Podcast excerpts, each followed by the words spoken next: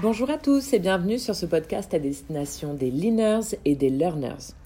Je suis Julie Chevalier, passionnée par le système de production Toyota et décidée à semer les graines du vrai lean, celui qui permet d'atteindre la satisfaction du client à partir de la satisfaction des employés.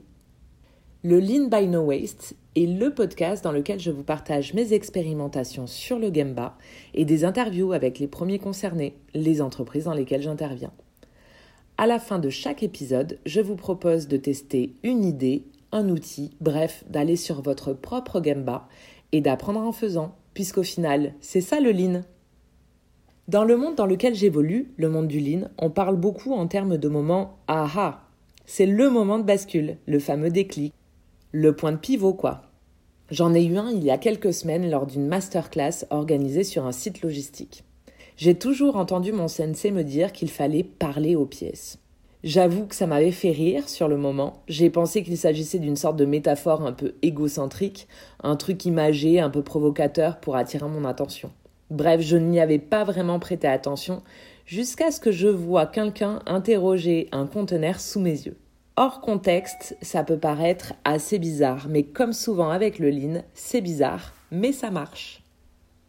Les entreprises sont des organismes vivants et complexes dans lesquels l'information se noie assez facilement. Dans le Lean, on s'appuie sur la notion de management visuel afin de clarifier l'information, de ramener de la lisibilité aux équipes pour les aider à prendre les bonnes décisions. Dans un de mes derniers posts LinkedIn, je reprends un article de l'Institut Lean France. Je vous copierai le lien dans la description du podcast et ce poste fait un parallèle plutôt ludique entre management visuel et sport. Lorsque vous allez à un match, vous verrez automatiquement, premièrement, un score affiché. Ce n'est pas vraiment un match si on ne sait pas dire quelle équipe est en train de gagner. Deuxièmement, un terrain, des lignes sur le sol et des cercles pour montrer la zone de jeu et définir un but. Troisièmement, beaucoup de règles que vous ne voyez pas, mais qui sont enregistrées quelque part dans une règle du jeu.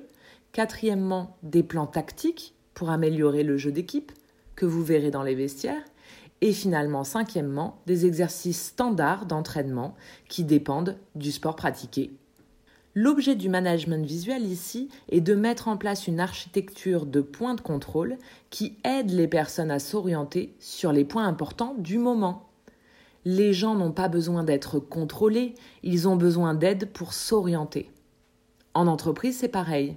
Et la question soulevée par le Lean est est-ce que le système en place vous aide à être réellement meilleur dans ce que vous faites ou pas? Donc, de retour à notre discussion avec les pièces, l'une des grandes difficultés quand on va sur le Gemba, c'est d'apprendre à voir. Non pas ce qui est là, mais ce qui n'est pas là, ce qui devrait être là.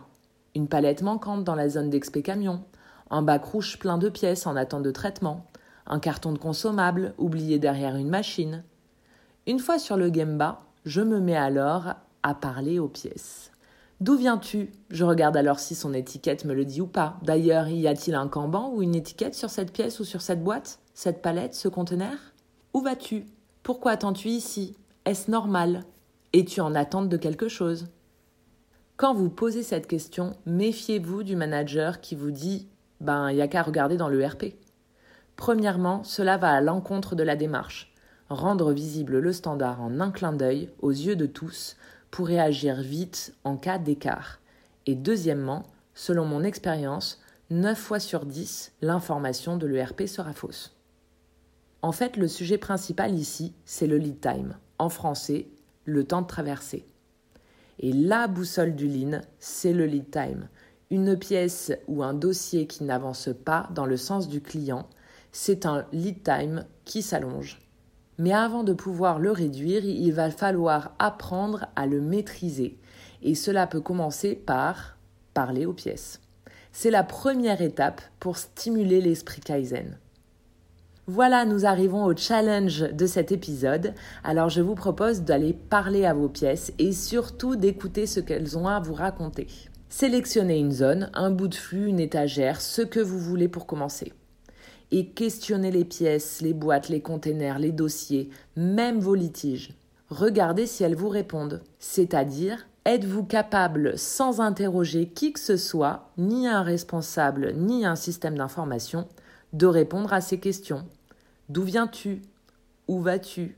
Combien de temps es-tu censé rester là? Es-tu en attente de quelque chose? Voilà, c'est terminé pour cet épisode. N'hésitez pas à me raconter ce que vos pièces vous ont confié, à me partager vos moments ah ah, vos questions, vos difficultés peut-être. Et je me ferai une joie d'y répondre et qui sait, peut-être que ça me donnera une nouvelle idée pour un futur podcast. En tout cas, si ce podcast vous a plu, vous pouvez me laisser un commentaire, mettre des étoiles et surtout le partager à vos collègues pour diffuser l'esprit du lean autour de vous. Vous pouvez également me retrouver sur LinkedIn pour attraper des visuels, des articles que je partage avec vous, des vidéos témoignages et des extraits de livres. Il ne me reste plus qu'à vous dire merci, bravo et surtout keep learning.